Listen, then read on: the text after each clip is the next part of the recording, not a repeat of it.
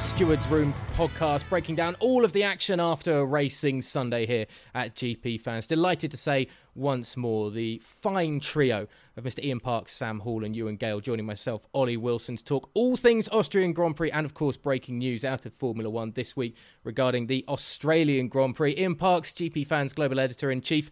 How are we doing this Tuesday, mate? It's very unfortunate about the news with the Australian Grand Prix once again. I'll answer your first question first. I'm super happy because England are through to Euro 2020 fi- uh, semi-finals, aren't they? Nearly said final. Fingers crossed that will happen, of course. Uh, yeah, um, not unexpected, to be honest, uh, with you, Ollie. Uh, bearing in mind all the restrictions that are currently in place in Australia, uh, I yeah. think uh, the the big talking point is more around which race will actually replace it. Um, and I'm going to hand over to the wonderful Mr. Ewan Gale on that one because he's done a fine article this morning that's uh, going to be heading out very shortly on our site uh, that uh, our lovely readers can cast their eyes over. So, Ewan, why don't you take it away, pal? I'm giving you a lovely introduction here, mate, as to what those potential options are. That's pressure, isn't it? Um, yeah, no, we uh, we've got some. There's not a lot of options actually to to be completely honest, especially because of the time of the year. You know, it doesn't really seem that any of the European venues are going to be able to pick up the mantle in in the sort of late November slot, especially with the weather. So, China looks like a really viable option. Uh, F1 obviously really important market in China for the sport, um, and it's only been postponed like it was last year. They're going to try and wiggle that race into the calendar. Um, the only thing that might stop that, much like the other races that have been cancelled, of course, is the travel restrictions in the country, um, which at the moment aren't brilliant, but that can all change. And of course, F1, like they did with Abu Dhabi last year, uh, can get exemptions from the government. Um, there's the return to Bahrain and to go to the outer circuit, uh, like we had for the Sakhir Grand Prix last year. Um, that would be a good option. I think we had an exciting race last year as well, which will play into that race's hands um, because people will be excited for it. It's something a bit different to the norm. Um, but Bahrain has gone on to the red list for travel um, by the UK government, which could pose a problem. Now, depending on if that remains as a standalone race or whether they move that in the calendar so that you go straight from Bahrain to Saudi Arabia, um, or whether you move Saudi Arabia forward and go Bahrain into Abu Dhabi like I did last year, um, that might get around that problem. Uh, you could do a double header in Saudi Arabia and Bahrain, um, uh, Saudi Arabia and Abu Dhabi even. Um, and again, that would get rid of some of the travel problems. The problem being with that is that it would create another triple header, one of these horrible things that just puts so much workload on everyone else. Um, and then outside bets then as a return to Malaysia, um, which is in the right sort of region if you're trying to fill in an Australian race. Um, whether that will happen with travel restrictions as well, not so sure. And really outside, and this is one that Sam actually came up with, and it's a very good shout because it is FIA Grade 1 licensed, uh, is the Thai Grand Prix a possibility at the Chang International Circuit in Buriram. Um, host MotoGP events. MotoGP have got a race scheduled for October that hasn't been taken off the calendar yet. So a real possibility, but again, travel restrictions could pose a problem if F1 wanted to go down that route. Bit more of an outside because it's never been brought up through these two years where we've had uh, races needing to come back into the calendar, but nevertheless, it's an option. What in terms of doesn't know I was just going to interrupt that. What Ewan doesn't know, because the reason why I was late to this podcast, guys, is because I was doing a bit more research and I've had a bit of extra information, is that uh, China would be, um, let's say, unlikely. Uh, that's primarily because, as Ewan has pointed out, the quite severe travel restrictions and the 14 day quarantine period for any international arrivals into the country. So at this stage, it, it kind of is heading down the route of very unlikely to happen that one. And I would suggest if anybody's going to put some money on a race, then more than likely it would be heading back to Bahrain again, and we then have conclude the season with a triple header uh, across the Middle East, going Bahrain, Saudi, Abu Dhabi. I mean, Sam, you mentioned the Thai Grand Prix as uh, as Ewan mentioned just then. but I don't know. It, there are other places on the other side of the globe. I, I, kind of always just wondered if maybe California have got any tracks that might be prepared to be able to host an, an F1 event. There's so many motor circuits in and across North America and, and that part of the world. I know it would been a lot of travel, I guess, it would be the, the main problem with putting anything there. Um, hi Ollie. Uh, yeah, the main main problem is there just aren't any FIA Grade One circuits. None at all. Um, I mean, I'm pleading no, my ignorance I mean, on this one. In in the United States, I'm just looking at the list here. You've got the Circuit of the Americas that F1 already races at. Maybe it would require a decent amount of shuffling of the calendar, though. Um, there could be a double header there. You've got the as yet unbuilt um, Hard Rock Stadium circuit in uh, Miami Gardens. Um, Indianapolis Motor Speedway. We've we actually considered that as an option, um, and we looked at the temperatures the lows are predicted to be one degree for about that mm. time of the year. Um, obviously, too cold for F1 to race at, and that's it. There are no other oh, wow. FIA Grade 1 licensed circuits in the United States. Um, so, when we were considering this, we actually looked at. Obviously, we've ruled out any European circuits because temperature's going to be too cold. Um, so, really, we were restricted to Asia and the Middle East, um, which for political reasons, the sport can't go to Qatar because Qatar and Bahrain there's travel restrictions between the two. Um, it's unlikely to go to Dubai. We ruled um, to the Dubai Autodrome, which actually has two layouts that F1 could use if it really wanted to. Um, but other than that, there's not that many options. Um, I think we struggled really to find five different circuits F1 could race at. Hence why we suggested the double headers in Abu Dhabi, in um, Saudi Arabia, potentially returning to Bahrain. Um, but yeah, it's th- there aren't many options. F1's committed to this 23 race calendar, but at some point you've got to go. Is it possible? You've got to question that because it might be overly ambitious um, given the current global circumstance. Yeah, because when you think that there are three other races as well, Ollie, that are under quite considerable threat at the mm. moment. Quite obviously, we've got Mexico and Brazil, given their COVID situation and travel restrictions, and then of course there's Japan. Uh, I understand that uh, a call will be made on Japan once the Olympic Games are, are out of the way. Um, an assessment will be made to see how well the games coped, and obviously to see from, in particular, from J- Japan's perspective, as to whether there was any increase in COVID cases. So you can expect a call on Japan probably sometime I would have thought either very late July or probably early August. Well, yeah, looking at early August, aren't we, given the, when the games actually start, so maybe early to mid August on that one.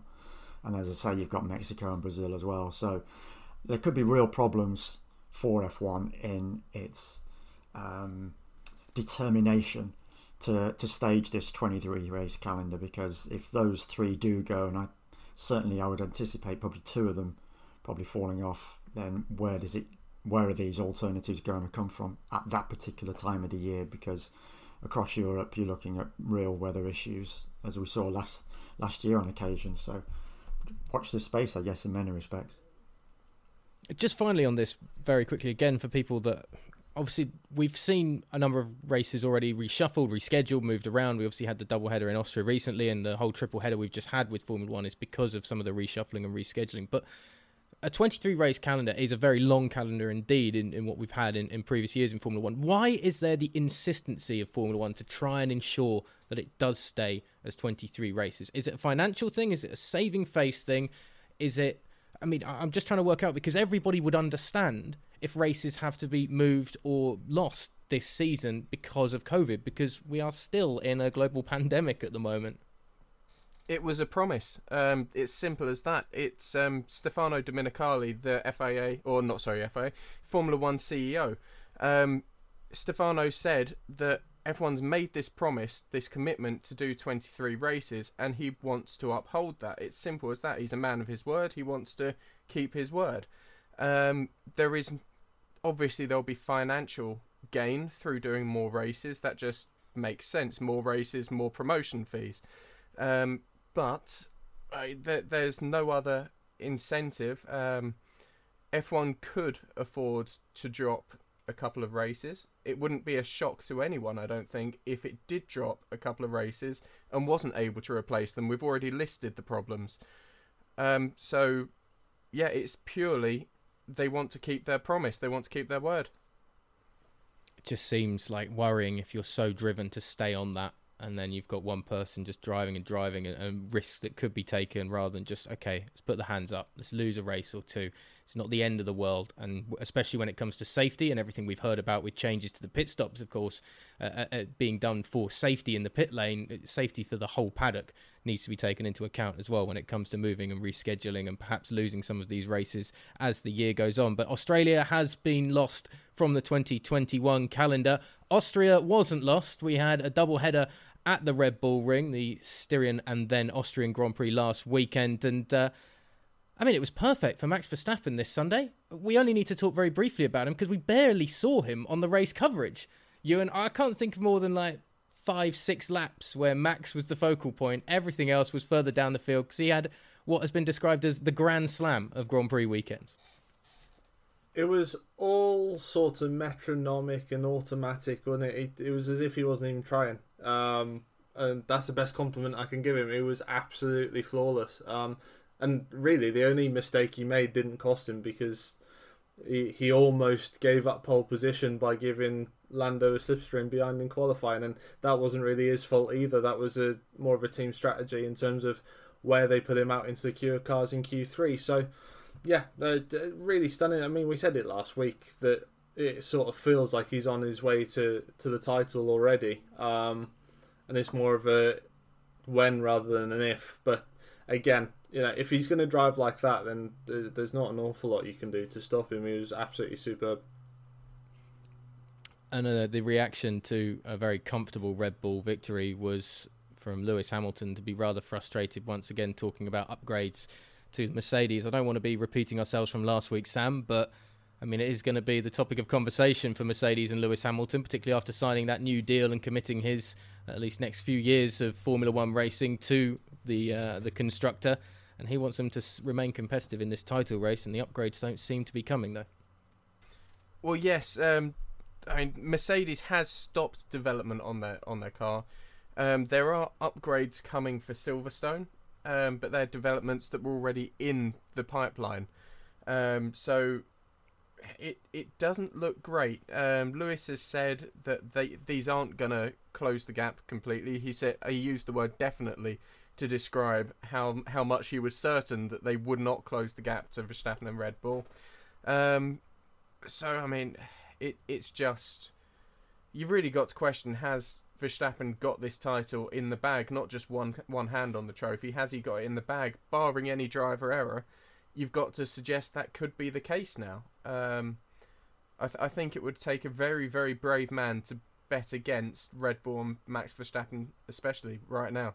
Um, and I don't think Ian is going to be that brave man to bet against Verstappen at the moment. no, I did say on a podcast uh, a couple of weeks ago that I felt this was still going to go down to the wire, uh, even after Max's victory in France. But obviously, after what we now have just witnessed over the past two Grand Prix weekends in Austria, it's just been total domination, the kind that we've witnessed from Lewis and Mercedes over the past few years. And Mercedes quite clearly find themselves uh, in this hole whereby they know they're in a budget cap year, the very first year of the, of the cost cap. They know that they've got to really throw everything that they possibly can at getting the 22 car absolutely right from the word go. Uh, but obviously, they don't want to give up these titles lightly. That's not what they will do, of course. They're not going to throw in the towel in any way, shape, or form. But you kind of sense that unless something that they had in the pipeline um, that they that they mooted would be coming uh, suddenly produces uh, gives them half a second extra or even just two or three tenths extra on track, then this is only going to go one way. And what's even what will probably come as even more of a, a surprise to Toto is that after Sunday's race, uh, Christian Horner turned around and said that slightly jokingly with a slight smile on his face, but you also sense that with Christian there was a degree of seriousness to it as well, that Red Bull will continue to develop its car all the way through to Abu Dhabi. Mercedes won't be doing that, that's for sure. Yeah, that's uh, that's not great news. Uh, I suppose the good news for Mercedes though is that Sergio Perez continues to have these kind of waves of peaks and troughs of form and that at least if they can keep Hamilton and Bottas in second and third keeps the constructors title alive and at least that battle raging on slightly the funny thing was is that Sergio was actually pretty quick uh, in clean air after he got past the, the cars that are in the midfield after he had his little tussle with Lando um, Lando Norris at the start of the race. He was actually pretty quick, um, and he was quick in qualifying as well. Out qualified both Mercedes. Still not where like right at the top of his game. Because if he was right at the top of his game, I do believe he'd be closer to Max than he is. But quick enough and still doing what Red Bull needs him to do. Obviously, the the tussle with Lando um, put him down the field. He had his two penalties for forcing Charles Leclerc off the track. That's another story. But pace was there. It wasn't as much of a disaster as Imola was, for example, where they were genuine mistakes and he was, you know, throwing points away. Um, I, I don't think it was too much to worry about for Red Bull, and I don't think Christian Horner was too worried about it after the race either. Well, he has had his peaks recently, which obviously gives him a bit of leeway, and people have seen that he's got to grips with the car far more, far more than the first few race weekends of the year, which obviously is a huge benefit for, for Sergio. There, there is, of course, there will be people that will look at it and be like, that, that still is, though. You just just when you think you've got it right and then a few other things crop up and you don't want to be the driver that always has just just something cropping up at certain points. I mean, you said it's another story, right? These penalties that were given to Perez, but this is the GP Fans Stewards Room podcast. We need to live up to the name of this and get ourselves in the heads headspace of these stewards. And there are going to be, and there have been, a lot of people very frustrated with the penalties that were dished out to the two to Perez, and of course the one to Lando Norris as well when Perez was forced off. Uh, I can see Sam Hall nodding his head, so I'm going to let him fire off first on this. Have the F1 stewards been far too harsh in Austria this weekend? Yes, um, and in some respects, no. Um, because yes to the three that you've mentioned, um, and I know Ewan and Ian are both very, very strongly opinionated on these topics, so I'm not going to take up too much of their time. Um, but the the instance you referred to, the forcing another driver off the track, by the letter of the law, they deserved a penalty. If you're going to agree, as the teams did, as the FIA did in Formula One, if you're going to agree to a set of rules, you must be prepared for the stewards to interpret them in their most literal sense. In that regard, the stewards did exactly what they're entitled to do. They followed the letter of the law. However, in other circumstances, notably Russell moving under braking on Alonso, they didn't follow the letter of the law. Consistency is what we want. Consistency is what we got in one regard, and in the other regard, we didn't. On that note, I'm going to hand it over to Ewan because I know, again, he's written actually quite a good piece about this where um, he was quite strongly strong in his wording about um, his opinions on this. So uh, I, am going to put the earplugs in because this might get loud from Ewan. Yeah, I'll use the same word as I use in the piece. It's a joke. Uh, I, I really, I don't. In the end, they're racing drivers, and they are paid lovely amounts of money to race, and then you complain whether it's fans, whether it's drivers and teams, whether it's the sport itself, you change regulations, you put so much money into making racing better. You complain that the racing isn't good enough, and then as soon as you get cars going side by side, you penalise the driver. Uh, just what is the point? Get a Scalextric track out, put all the cars on the same track, and just watch them go around for two hours if you want to do that. Uh, just. Uh, and then you've got decisions going on where, like, sometimes they're going completely to the letter of the law, and then sometimes they're being a bit more lenient. Now, either you're being lenient across every single rule and regulation, or you are being completely fine tooth comb with it. Yeah, it, you can't just pick or choose, otherwise you get confusion, and and confusion's no good for the viewer sitting at home who maybe is only watching it for the first time. So they'll they'll be watching something. They might only watch the highlights, and they'll see Hamilton and Verstappen's battle in Bahrain, and see Verstappen penalised for going off the track. But then they'll watch the Austrian Grand Prix and see Norris and Perez penalised for pushing off the track. And then they'll go, well, hang on, why was Hamilton not penalised in Bahrain? So you're trying to bring people in and then you're confusing them. It's just no good. So, do the gravel traps change things? Because. The old school circuits don't have a huge runoff like you know places like Bahrain, like we've seen France and stuff. So going into a gravel trap is is I guess there's a higher propensity for danger if a car goes off in that sense. In one of those moments, it can dig into the gravel a bit and spin more, although it will obviously slow down a fair bit quicker than others than a, than just a concrete runoff. But th- does that affect what the decisions that the stewards are making? Do you think, Ian? Don't see why it should. I mean, it, it, it, we may not see why it should, but do you think that has come into it at all? The fact that you know, if if, a, if Verstappen runs wide as we saw with Hamilton earlier in the season, he's can technically accelerate out of the problem and, and bypass the corner. If, if Perez is forced off the track into a gravel trap, it, it knocks him down a, a number of places and loses him a, a whole lot of time. But then we talk about the need for when drivers exceed track limits that they need to be penalised. That we don't enjoy these enormous expanses of runoff. Um, nobody does, I don't think. The drivers certainly don't. So then you say, oh well, there's a gravel trap there. Did that come in? Did that come into the equation? And Michael Masi, the FIA race director, actually conceded um, in his uh, comments post race that yes, in this instance it did. So F1 is damned if it does and damned if it doesn't, no matter what it puts around a corner. Uh, there's never going to be a happy medium. Uh, if there's if there'd been grass there, if there'd been um, as we as we saw there was gravel there, if there'd been just something different other than a runoff, well, what, where does the sport go? What what's the driver supposed to do? Um, I, I don't get it. I don't don't understand that validity of that argument from Michael that yes, there was a gravel trap there, so that came into the steward's thoughts. I mean, the key the key point for me on this was that Sky interviewed Christian Horner within minutes of that incident taking place, and he, as a team principal, turned around and said it was a racing incident. So if you have the team principal live on air to millions of people saying it was a racing incident, what are the stewards then thinking? Um, for me, another key point as well, looking at this, was Karun Chandhok did a, a really good analysis of the uh, Perez Norris incident in particular. Now, if you look at the, the, wording of the steward's document, it said that Norris did not leave a car's width to the limit of the track.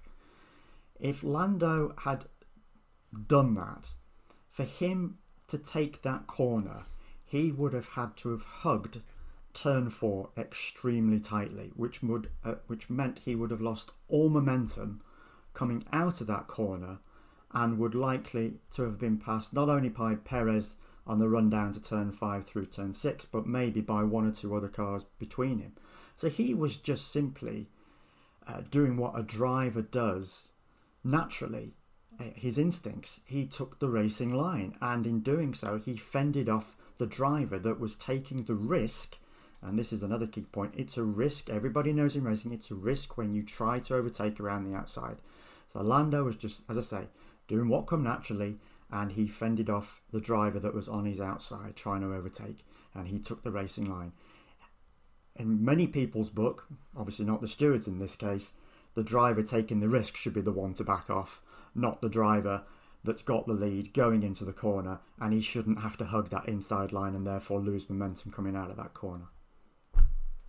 I will just interject because I think the reason that the penalties were given, it isn't just from this race. It goes back 12 months to when Alex Albon and Lewis Hamilton came together at the Austrian Grand Prix. It was the first race of the two last year, wasn't it? It was the Austrian Grand Prix last year mm, that Lewis Hamilton spun round Alex Albon at that same corner. Albon on the outside trying to make the move round on Lewis, and the penalty was given. The same penalty for the same move. Nothing different between the two at all, other than the fact Lando's was on the first lap of a safety car restart, essentially the first full racing lap of the race. Um, so you usually get a bit more leniency there.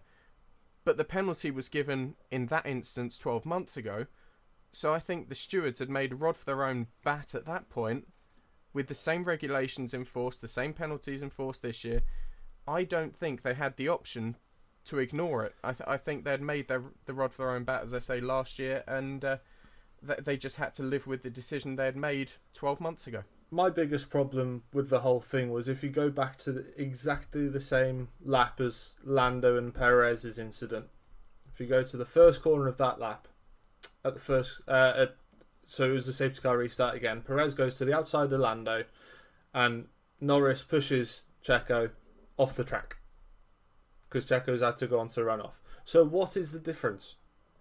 What's the difference between that incident and the other d- incident? And if you're going to say gravel, that's not good enough because the rule says you must leave a track's width, a, a, a car's width to the edge of the track. Now the edge of the track is your track limit, and that has been the red and white curbs all the way through. It's not the gravel, it's not the runoff, it's the red and white curb. So it just it doesn't all follow its its own path really in terms of decision making, and that's the problem. It's just you're complicating things if you're just changing what the definition of your rule is.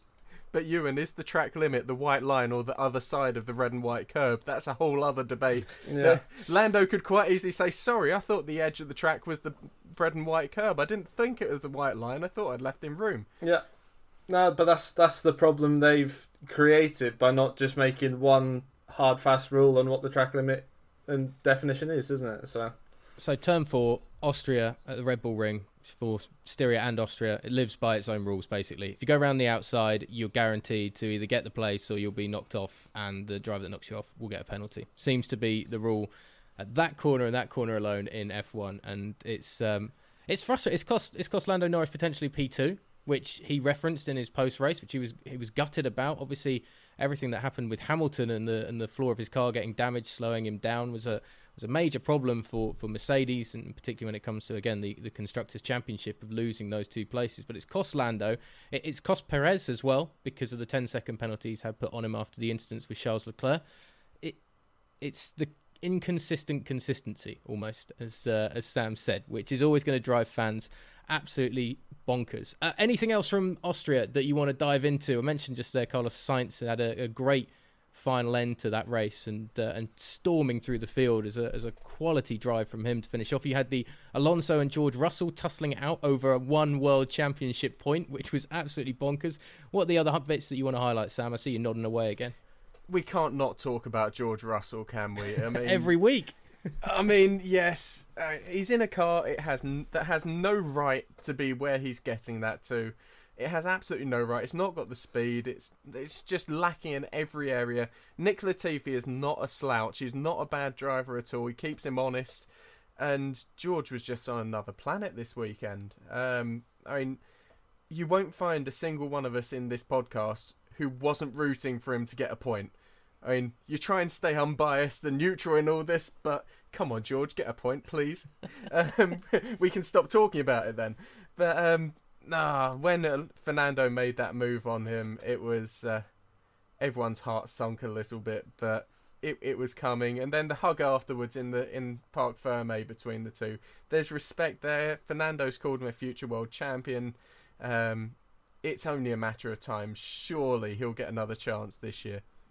And there were some lovely comments from both George and Fernando as well, because George said post race that um, when he saw who was coming up in his mirrors, he said, "Oh no, anyone but Fernando." and when Fernando was coming up upon George and saw it was in front of him, and he thought, "Oh no, anybody but anybody but George." So there's, as Sam's pointed out, the respect between them is is pretty evident between these two drivers, and you just got to feel that the way George is going, it's surely only got to be a matter of time now that he actually earns that point on merit. Yeah, if a couple of drivers drop out ahead, fantastic. Um, that will help, of course. Um, what better place than to get that point in the next Grand Prix coming up at Silverstone? Wouldn't that be the absolute pinnacle for him to do it in front of his home fans? Let's hope so. Fingers crossed. Sorry for being patriotic for people listening, but you know, he is a British driver at the end of the day. I am British. Oh, if if George got a point at Silverstone, would we would they do like happened to Mark Webber in Australia when he drove for Minardi? Would George be taken up to the podium to go and celebrate his point like Webber was? That would be That'd break FIA regulations, mate. They couldn't do that. He'd probably get a five second penalty for the next race or something. they couldn't officially do it, um, but you know, gate crashing happens. yeah, Silverstone is up next around the corner. It was a weird bit of a loving actually in Austria because we also had the uh, the Hamilton Lando Norris. Lando, what a great driver! Respect coming out on the broadcast too. Everybody just seems to be, you know, very much enjoying hanging out with each other, and all of these uh, intricate little team battles as well, aside from at Haas every so often, aren't exactly boiling over into any trouble in the teams at the moment. It all seems quite nice, although I'm still not convinced how much Lando Norris and Danny Ricciardo uh, seem to get on in that McLaren pit lane at the moment. But we'll wait and see how that finds out. As I say, Silverstone is up next week, so we'll be back in what just over ten days' time or so yeah, 11 days' time, let's call it, uh, with the GP Stewards Room podcast. Once again, remember, of course, you can get onto Twitter and Instagram at GP Fans Global to follow us there. That's at GP Fans Global. Get onto, of course, the website as well, where you can see the uh, musings of these three fine gentlemen on the podcast with me uh, every single day across the world of F1. And subscribe to the podcast, like, rate, review, and leave us your feedback as well on Anchor.fm, Spotify, and all good other podcasting outlets. Until next time, Silverstone's just round the corner. I think everybody here is kind of buzzing for it. We'll see you then.